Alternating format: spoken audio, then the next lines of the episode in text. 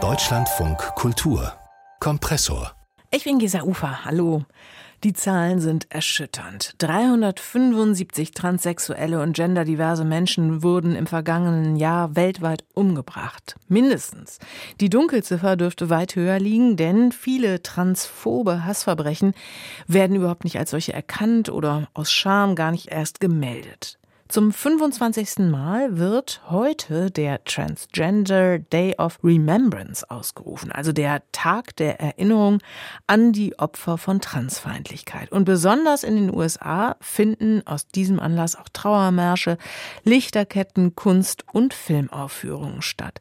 Wir haben hier im Kompressor mit meiner Kollegin, der Autorin und Podcasterin Lara Keilbart über diesen Gedenktag gesprochen und ich wollte zunächst von ihr wissen, wie denn wenn der Tag eigentlich originär aus den USA kommt, hierzulande an die Opfer gedacht wird. Ja, so wie in den meisten anderen Ländern wird als erstes mal die äh, Liste vorgelesen von den Namen, die irgendwie transfeindlicher Gewalt zum Opfer gefallen sind. Und ähm, das wird, das ist so als ähm, Standard mittlerweile etabliert. Dann gibt es natürlich ganz viele, du hast schon gesagt, so Kunstaktionen auch und es gibt, ein, gibt viele Kundgebungen, zum Beispiel hier in Berlin, Lichtenberg um 5 Uhr, 17 Uhr gibt es einen Trauermarsch und anschließend noch eine Diskussion mit einer ähm, queeren Filmregisseurin, Amina Maha. Frankfurt am Main hat auch sowas. Ähm, andere Städte wie Mannheim, Stuttgart, Freiburg haben alles Mahnwachen und Demos. Und dann gibt es natürlich auch noch so ein paar Sachen, die mir ganz besonders wichtig sind, wie kann man sich denn dagegen schützen? Da gibt es zum Beispiel Workshops wie Argumentations- und Handlungstraining gegen Transfeindlichkeit oder How to be Trans in a Cis World Empowerment für queere Jugendliche. Und ich glaube, das ist ganz wichtig. Ja. Ähm, sag mal, was hat es eigentlich mit diesem 20. November auf sich? Also ist das Datum Zufall oder hat das eine besondere Bedeutung? Das bezieht sich tatsächlich auf zwei ähm, Vorkommnisse in den USA, wo der Tag ja herkommt, wie du gesagt hast. Und zwar einmal ähm, Chanel Pickett, die wurde, eine schwarze Transfrau, die wurde am 20. November 95 in Watertown, Massachusetts ermordet.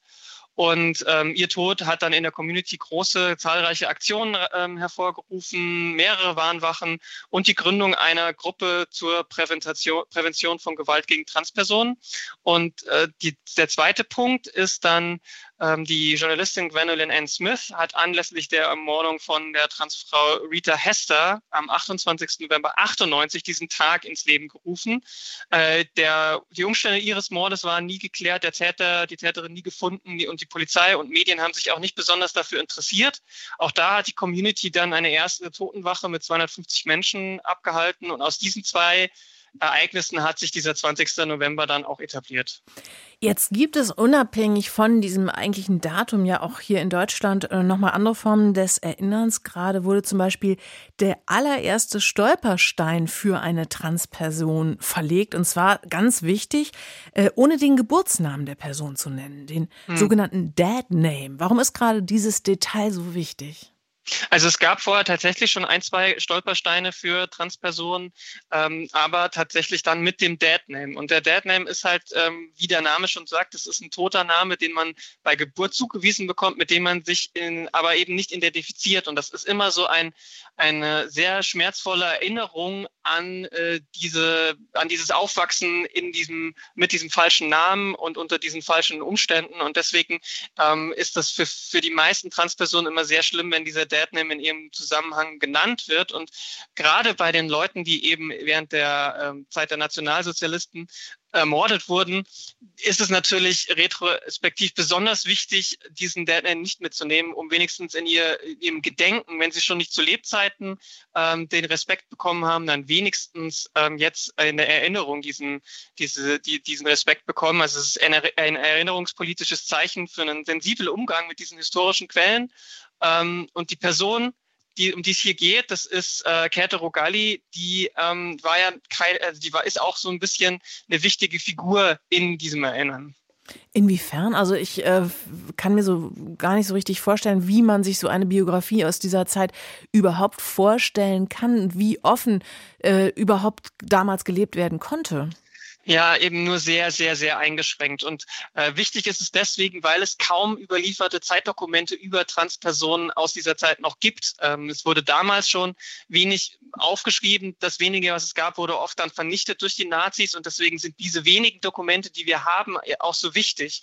Und äh, bei ihr ist es eben bekannt, sie ähm, wurde, als sie sich geoutet hat, auch von ihren Eltern ähm, direkt rausgeschmissen ähm, ist dann, äh, lebte in den 20ern in Berlin, hat sich trotzdem irgendwie durchgekämpft, hat äh, als technische Zeichnerin und Feinmechanikerin äh, auch einen relativ guten Job gehabt, wurde aber 37 dann in das KZ Sachsenhausen verschleppt, musste dann äh, dort zwei Jahre Zwangsarbeit leisten und dann später 41 nochmal ähm, umgesiedelt in die Wittenauer ähm, Heilstätten, zwangspsychiatrisiert und da hat sie sich dann 43 selber das Leben genommen, weil sie keinen Ausweg mehr genommen hat und das ist so das ist so, ein, so, ein, so eine Biografie, die ist, das ist wichtig, sich das in Erinnerung zu halten. Deswegen ist dieser Stolperstein auch so wichtig. Und gibt es sonst noch ja, gute Instrumentarien für eine queere Erinnerungskultur, also gerade vielleicht auch hier in Deutschland? Ja, also es gäbe natürlich noch so viele Möglichkeiten, die es ja auch schon für andere Persönlichkeiten gibt. Also Straßennamen, Plätze umbenennen. Hier in Berlin hat sich ja zum Beispiel vor nicht allzu langer Zeit auch ähm, die äh, Transfrau Elanik Bayan ähm, selbst erzündet. Ähm, und da könnte man natürlich auf dem Alexanderplatz auch irgendwie vielleicht ein kleines Denkmal oder irgendeine Plakette wenigstens aufstellen. Und das wäre natürlich gut, weil dann hat man einen Gedenkort auch nochmal abseits von dem äh, Zentralen, den wir jetzt heute begehen. Aber ähm, für andere Opfer oder für andere ähm, Menschen gibt es das und da wäre das natürlich möglich. Es gibt auch ein gutes Beispiel aus ähm, den USA nochmal. Dort haben sie in einem in einer Stadt nämlich einen ähm, Garten angelegt, den Garten der Erinnerung. Und ähm, der steht natürlich dann für ein Erinnern, was mit der Natur verbunden ist. Da kann man mit, äh, da ist das Design, der Designansatz schon so, dass die Pflanzen, die dort irgendwie angelegt sind, in einer Form wachsen, die sie irgendwie mit dem Lebensweg einer transidenten Person in Verbindung bringen. Ähm, die manche Blütenarten äh, ziehen bestimmte Schmetterlingssorten an, die dann in den Farben der Trans Pride Flag oft äh, äh, äh, gedeckt sind. Also das wäre, das ist eine sehr positive, eine schöne, eine sehr hoffnungsvolle Art des Erinnerns. Ja, das ist ein positives Beispiel. Jetzt sollten wir aber, Lara, an einem Tag wie diesem mhm. wahrscheinlich doch auch auf jeden Fall nochmal klarstellen, dass es nach hm. wie vor viele Länder gibt, an denen überhaupt nicht daran zu denken ist, so, dass so ein Gedenktag offiziell begangen wird. Wo in der hm. Welt geht es Transpersonen dieser Tage besonders schlecht?